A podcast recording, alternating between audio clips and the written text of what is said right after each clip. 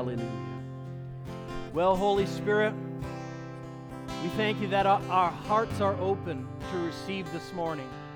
We want to grab hold with you as we open the word that you inspired. We thank you that you flood the eyes of our heart with understanding.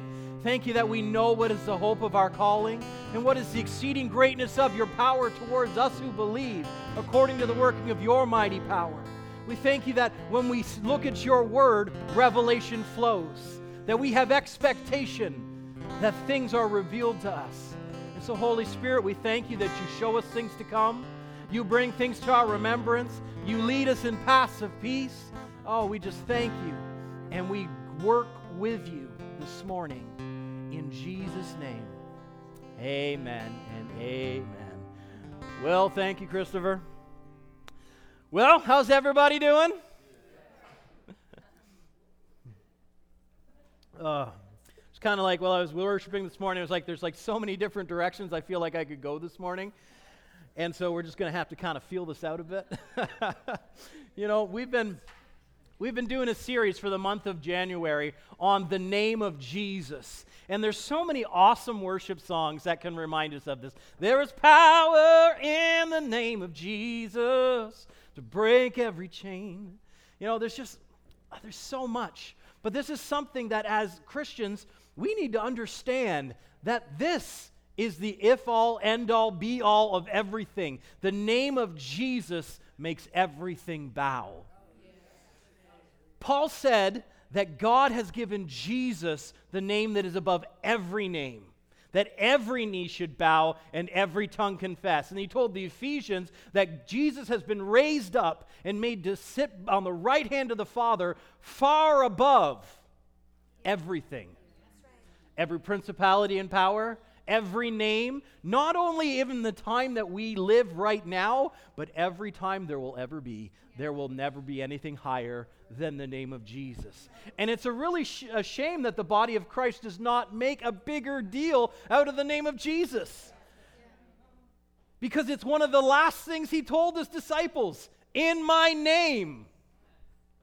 And so we've been exploring this for the last three weeks. This is week number four. And it's really, it's an offshoot of our series from December that everything changed. And we have to have an understanding of what changed. And so that's what we're going to be doing for this first half this year of 2020 is finding out what changed because if you don't know what changed, you'll live like it didn't. And so everything changed between the cross and the throne. Absolutely everything. Now, if you ever get a chance to read E.W. Kenyon's book, Between the Cross and the Throne, you should read it. It's talking about things like this. But we have been called to partake and not just to spectate. And that's where most of Christianity is sitting back waiting for God to do something. And He's saying, No, I've asked you to work with me. In Ephesians chapter 3 6, he says he asked us to be partakers of his promise. And then Peter told us in 1st, 2nd Peter chapter 1 that as we discover and use more of those exceedingly great and precious promises, we become partakers of the divine nature. And so we often have this view in Christianity where it's like there is what God is and then there is what humanity is, and you don't mix the two. That was not his. He came down so that you could go up. And that's why Paul said in verse, chapter 2 of uh, verse 6 of Ephesians, he says that you have been raised up and made to sit together with him in heavenly places, so that in the ages to come he might show you the depths of his kindness through his grace. My goodness. Uh, Paul, he didn't pull these punches that, that as Christians today, we're like, well, I'm just not sure about that. Paul's like, no, be sure. Be sure about these things. The, the, the, everything that Jesus went through was on your behalf. If nothing changed, or if we just go to heaven in the end, what Jesus did was for nothing. Well, not for nothing. If you get to go to heaven, that's still pretty great. But God, He wasn't. He wasn't just thinking about when you're there. He was bringing heaven here. And isn't that when the disciples asked him to teach them how to pray? He says, Our Father who art in heaven, hallowed be thy name. Thy kingdom come, thy will be done on earth as it is in heaven. And so rather than us all going to God all the time, he brought God to us so that God could be everywhere. Everywhere a child, a son, or a daughter of his is, there he is. And so I want to go back and do a little review before we go on. In week number one, we talked about in Mark 16, verse 17, it says, And these signs will follow those who believe, that in my name, they will cast out demons. They'll speak with new tongues. They'll take up serpents, and if any they drink anything deadly, it will by no means hurt them. They will lay hands on the sick, and they will recover. And this is not an exhaustive list. This is just the ones that he named. And what he was trying to get across to them is that supernatural things happen when the name of Jesus is applied. And vice versa is true. They don't when it's not.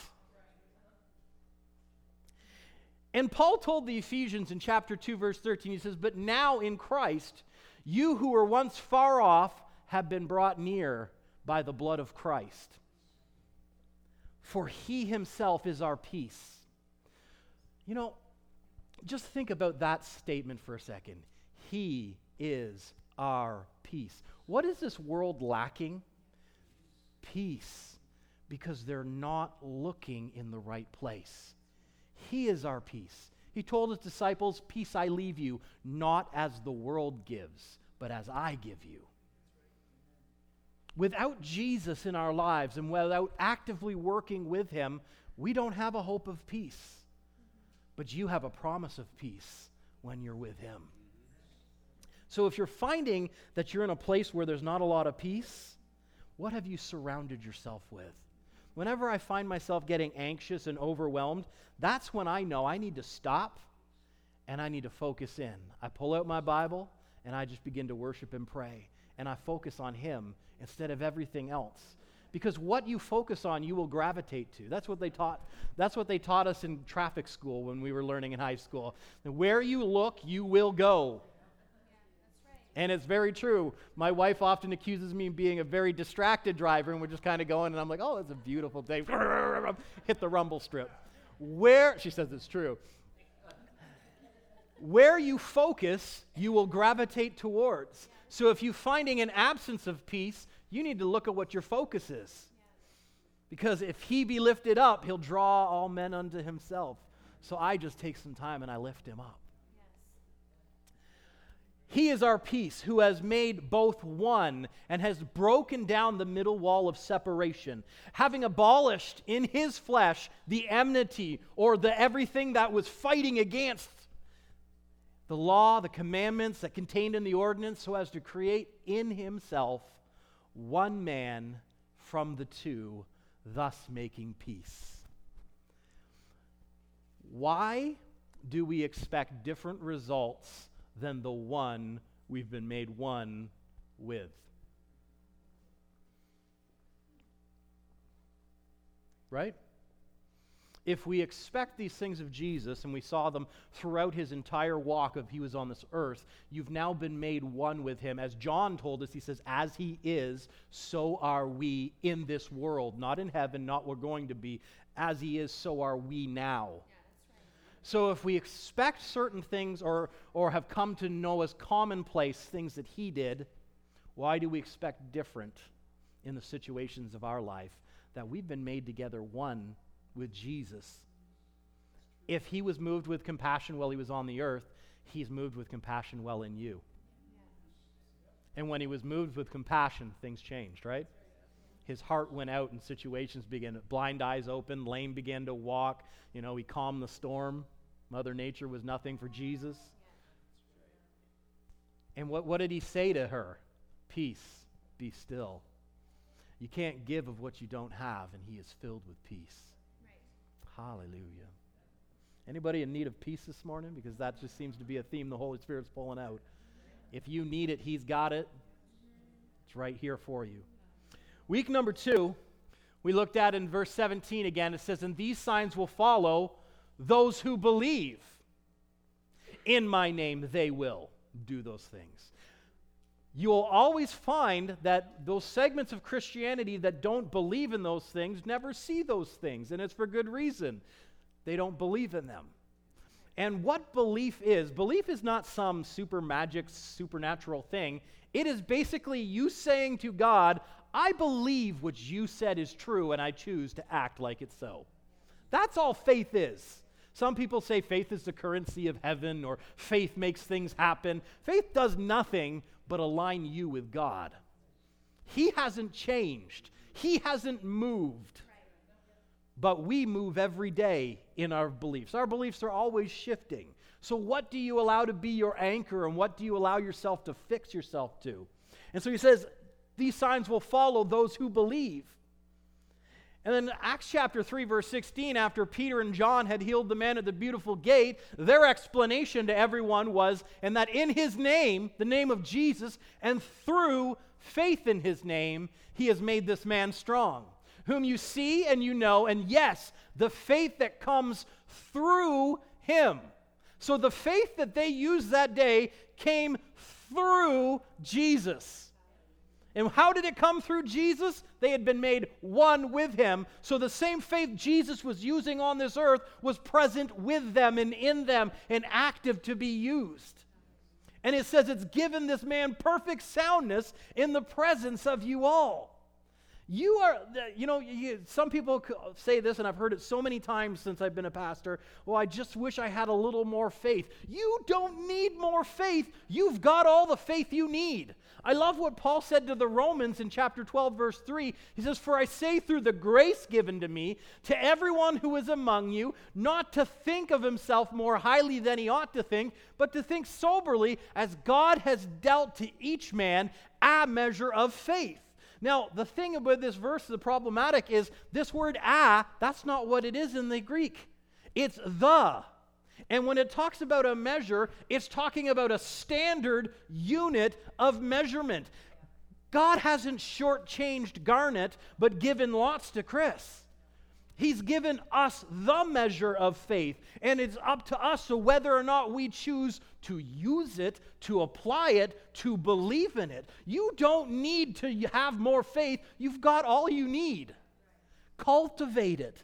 Let it grow and be active in your life. You've got everything you need to radically change your life and situations right now. So, what do we need to do? We need to believe and modify our expectations and actions to line up with our beliefs. It's easy to find out what people really believe if you listen to them and watch them because you do and you talk what you believe. People come up and they say, I'm believing God for this, but as a pastor, if I listen long enough, I find out what they truly do believe about the situation if you listen long enough. And so, if God has said something, modify your expectations and your actions to line up with it. Now, last week, we were talking about how Jesus works with us. And this is a concept that, you know, the body of Christ really needs to grab hold of because you hear this all the time about how they're waiting on God to do something.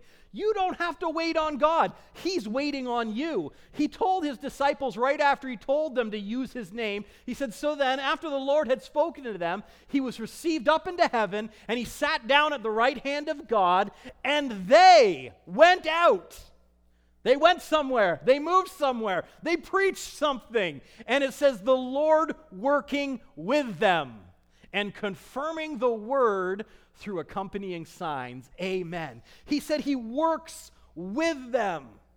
He worked with them. How could he work with them? Because they had been raised up to sit together with him in heavenly places, just like Paul said. And so, as soon as you step out on the word of God, guess what? He's there to back you up and to work with you in that situation. You don't have to wonder if God's going to be there, you should be content to know that He is right there with you when you step out. To do these things that He said are possible to us. Because the word with them meant is synergio, which means to work together, to help in work, to be a partner in labor, to put forth power together, and to thereby assist. You don't assist someone who's sitting back on their blessed assurance. If someone is sitting back, what is their expectation? You're going to do it for them. But that's not the language that the Bible uses. That's why there's so many ifs. If you work with, then. And we see that reflected in the story of the man at the beautiful gate. In verse 6, it says, Peter said, I don't have any silver or gold for you, but I'll give you what I have. In the name of Jesus Christ of Nazareth, get up and walk. Now, you think that would be enough. The name of Jesus has been applied. But Peter had an expectation that something was going to change in that moment. And so he took the lame man by the hand and said, Get up. Peter's beliefs, expectations, and actions were all in sync together because he truly believed that when the name of Jesus was applied, things change. He's told the man to get up, and he said, Let's just go ahead and help the process along. And so he jumped up, he stood on his feet, he began to walk and walking and leaping and praising God, and went into the temple with them. And so we talked about last week how Jesus himself said, Up until now, you've asked nothing in my name. Meaning, up until this point in history, this wasn't available to you. But what did we say? Everything changed between the cross and the throne. So up until now, it wasn't this way, but now it is. Ask, and you will receive that your joy might be full. Hallelujah.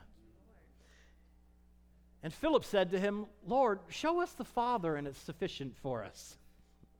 And Jesus said, Have I been with you so long, and yet you have not known me, Philip? Who has seen me has seen the Father. And how can you say, Show us the Father? And what Jesus is trying to get across here to Philip is Jesus and God think the same way, they operate on the same wavelength. You know, because there is a segment of Christianity that thinks that God's a bit angry, but Jesus is the one who appeased him. That can't be possible because they think the same way. If Jesus is happy, so is God. And it says, Do you not believe that I am in the Father, and the Father in me, and the words that I speak to you, I don't speak of my own authority, but the Father who dwells in me does the work. Believe me that I am in the Father, and the Father in me, or else believe me for the sake of the works themselves. And as I was reading through that last night, I just had this thing pop up is many people won't believe what you say, but they'll believe when they see the miracles and they see the work. That's why it said the Lord worked with them with accompanying signs following. Why? Because there are people that aren't going to believe what you say regardless of what you say. But the thing with Jesus is they just saw it everywhere he went. And he is no different than you, the ch- kids of God. Hallelujah. And so he goes into the next verse. He says, I say to you, he who believes in me, the works that I will do, he will do also. And greater works than these will you do because I go to my Father. And whatever you ask in my name, that will I do, that the Father may be glorified in the Son. Hallelujah. These things bring glory to God and attention to God and change the focus. You know, there's so many things that this world has begun to be wrapped up in, and everybody's like, oh, it's getting worse and it's getting worse. And all it needs is just a little bit of light. And you got that light. So we aren't waiting on God. God is just waiting on us to develop a bit of a backbone and actually take Him at His word the name of Jesus. This is just like a topic that we could spend like so much on. But as I was thinking of God, how do we wrap this up? This morning I'm going to preach this from an angle that I don't think I have ever in the last 12 years. And last week, while we were preaching, I mentioned the story about E.W. Kenyon and how he was preaching on the name of Jesus in uh, a city in Tennessee. And while he was preaching, a lawyer stood up right in the middle and he says, Do you mean to tell us that Jesus has left us power of attorney to use his name? And E.W. Kenyon was a little shocked because usually people don't talk back when you're preaching. And, uh, and so he's like, I, I don't know. I, I'm just a preacher and you're the lawyer. Why don't you tell me? And he said, If language means anything, that's exactly what he did. And so E.W. Kenyon flipped it around and he said, So, what is the value of, the pow- of having power attorney? And he said, It completely depends on the power and the authority and the resources behind the name. And so when we think about the name of Jesus that he's left for us to use, what type of power is behind it?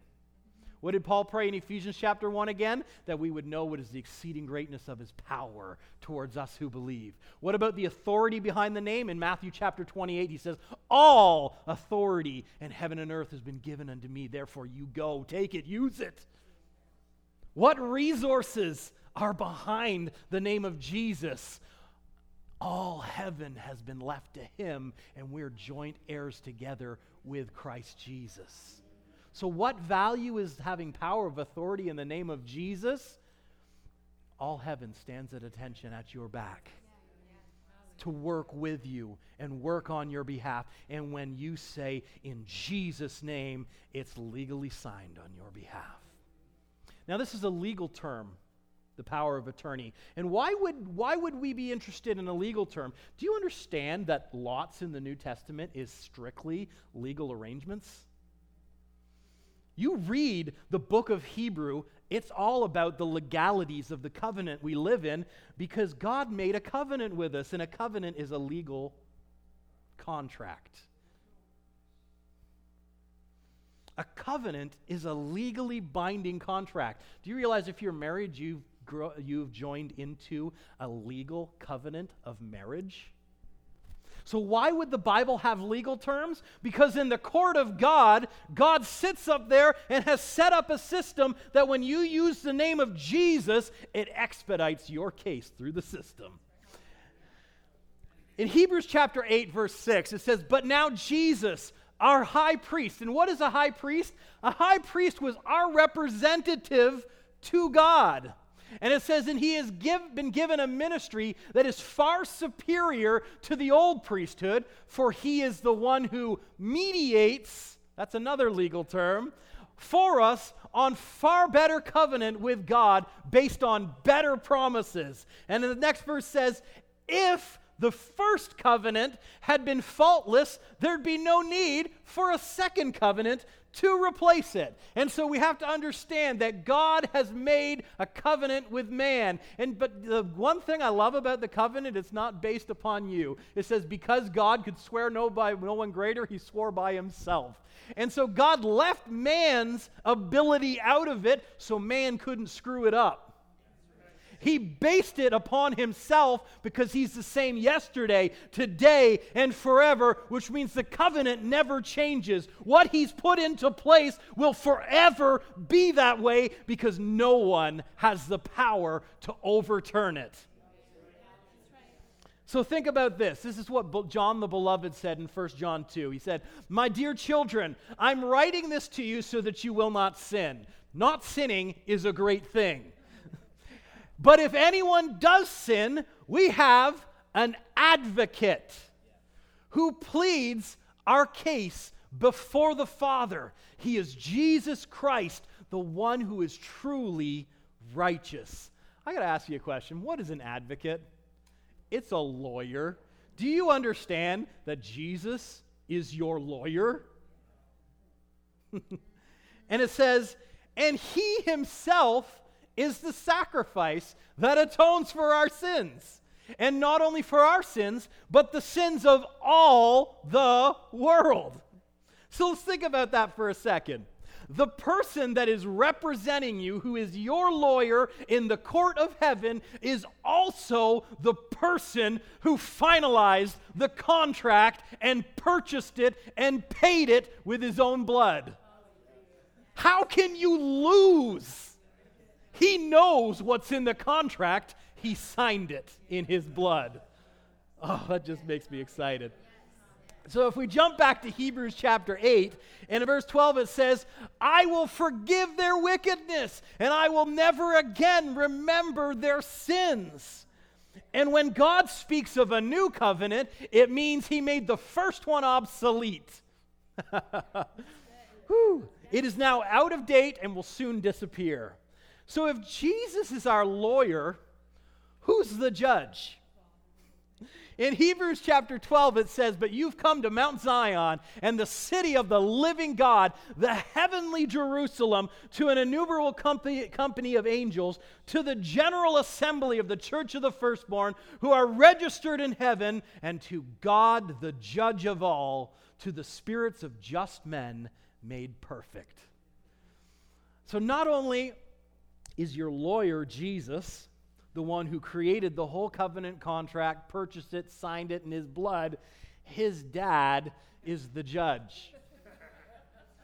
And when you come before him, he's not only representing you as your lawyer, verse 24 says, and to Jesus, the mediator of the new covenant. So basically, it works like this Jesus says, Here's what the contract says. And then he gets out of his booth and he goes before God and he says, So the lawyer tells me that this is how it is, and I want to let you know that that's actually how it is. the system's rigged.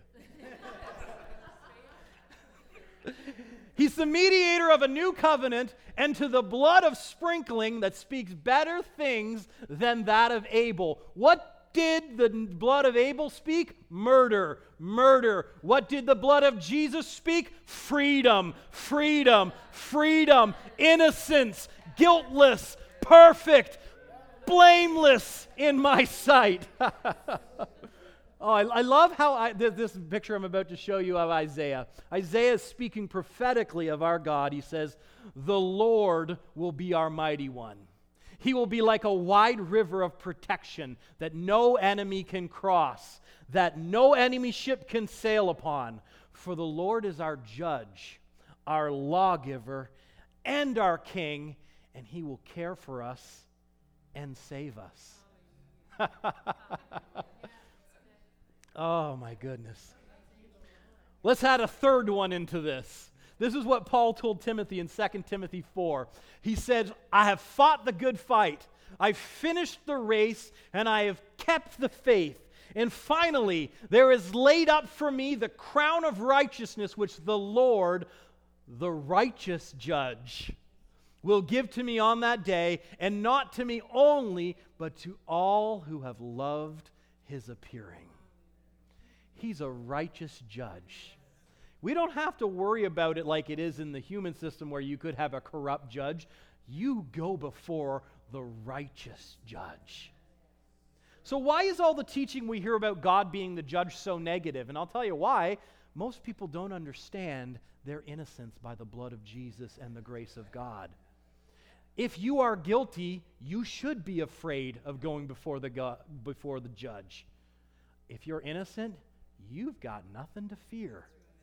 And so when we hear that God is a God of judgment, judgments can be a good thing.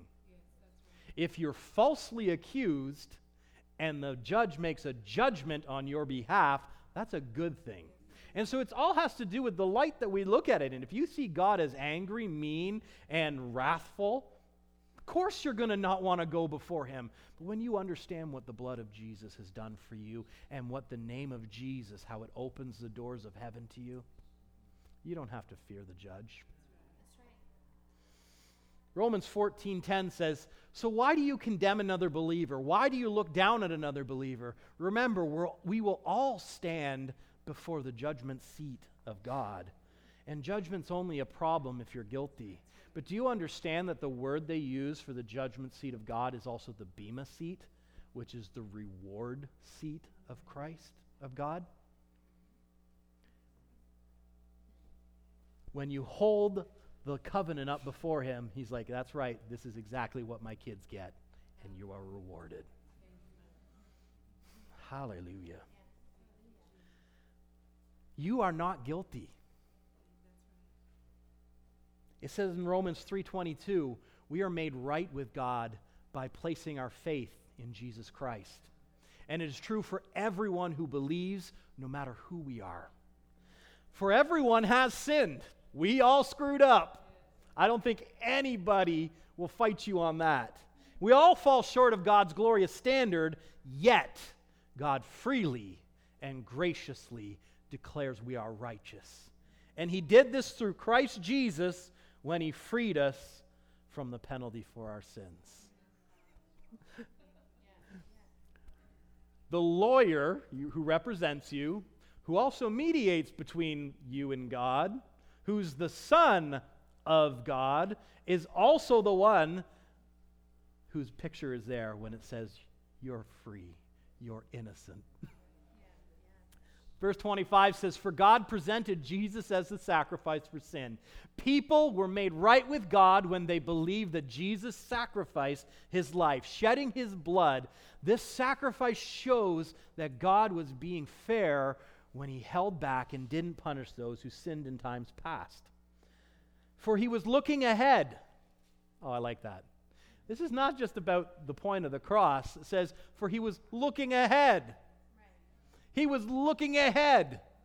Where did he find you? Well, he was looking ahead.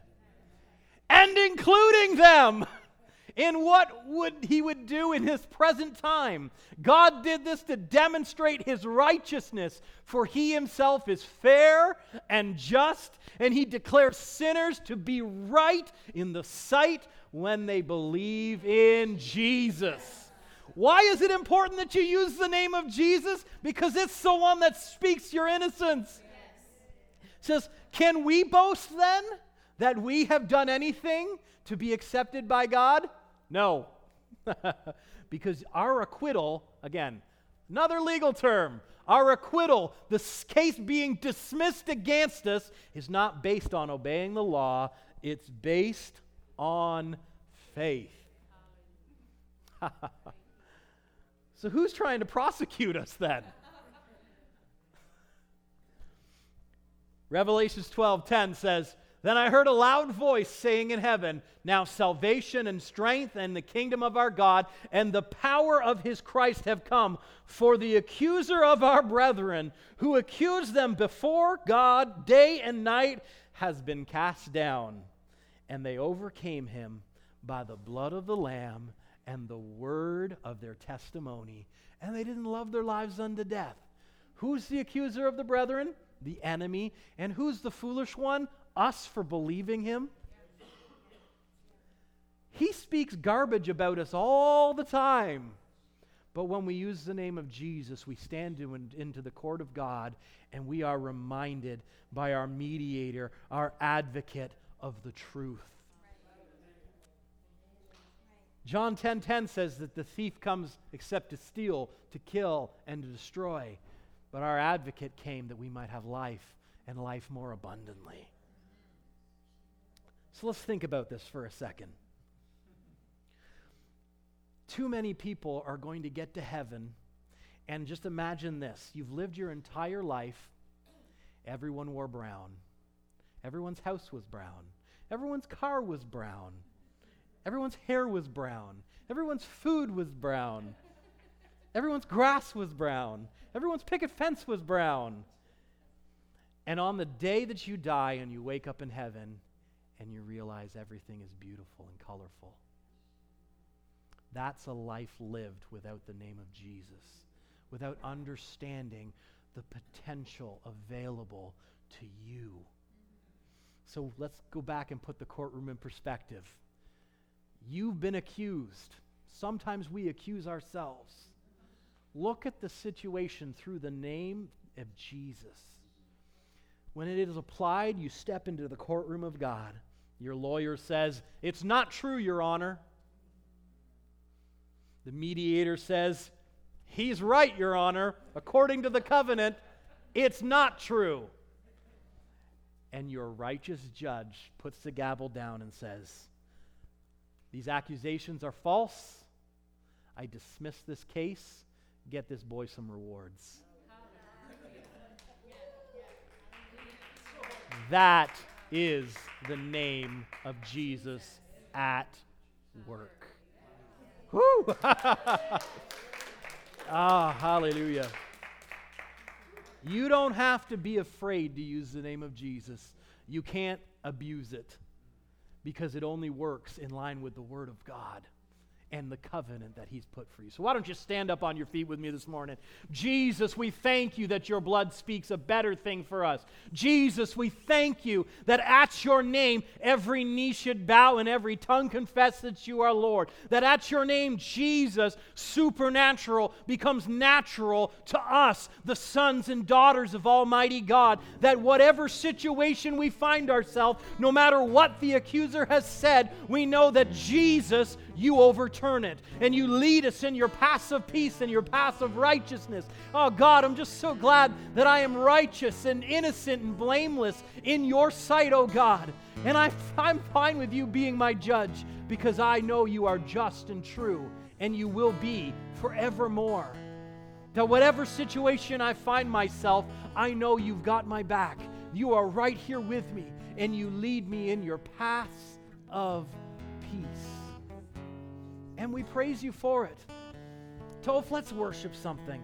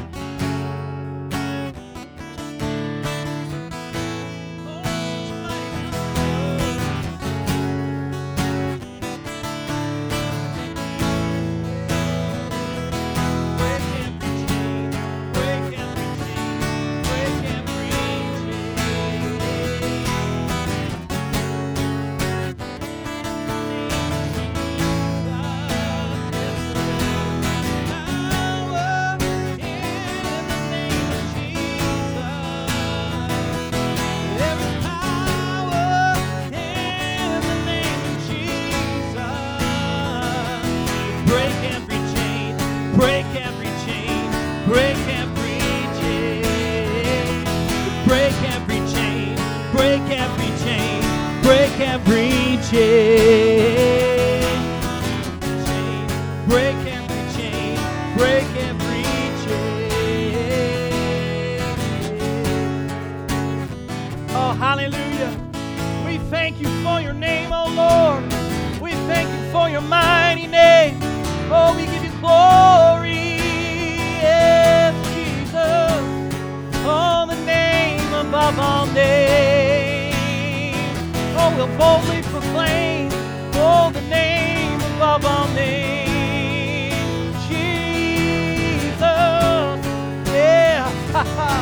at the mention of your name, oh, heaven bows. At the mention of your name, oh, doors open before. At the mention of your name, bodies are healed. Oh, minds are transformed at the mention of your name, Jesus. Yeah.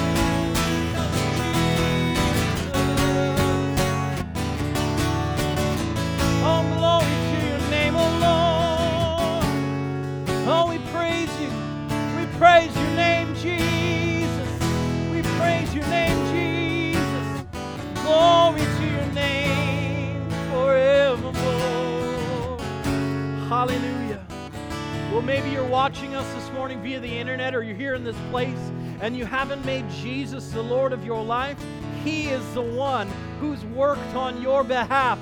He is the one that makes a way where there seems to be no way. And He says that all those who call upon His name shall be saved. So we would love to pray with you right now. Come on, church, let's pray. Father, I receive Jesus. I receive what He's done for me. I receive your precious gift. And I declare you as Lord, Jesus, forevermore. Amen and amen. If you prayed that prayer with us this morning, we would love for you to get in contact with us. We would love to get you hooked up with a good church in your area and some resources in your hands. But, guys, Jesus is always with you. Wherever you go, you have access and authority to use His name. Don't be ashamed of it, don't hold it back. Let it go. you are loved and accepted by Almighty God. Have a wonderful week. We'll see you all soon.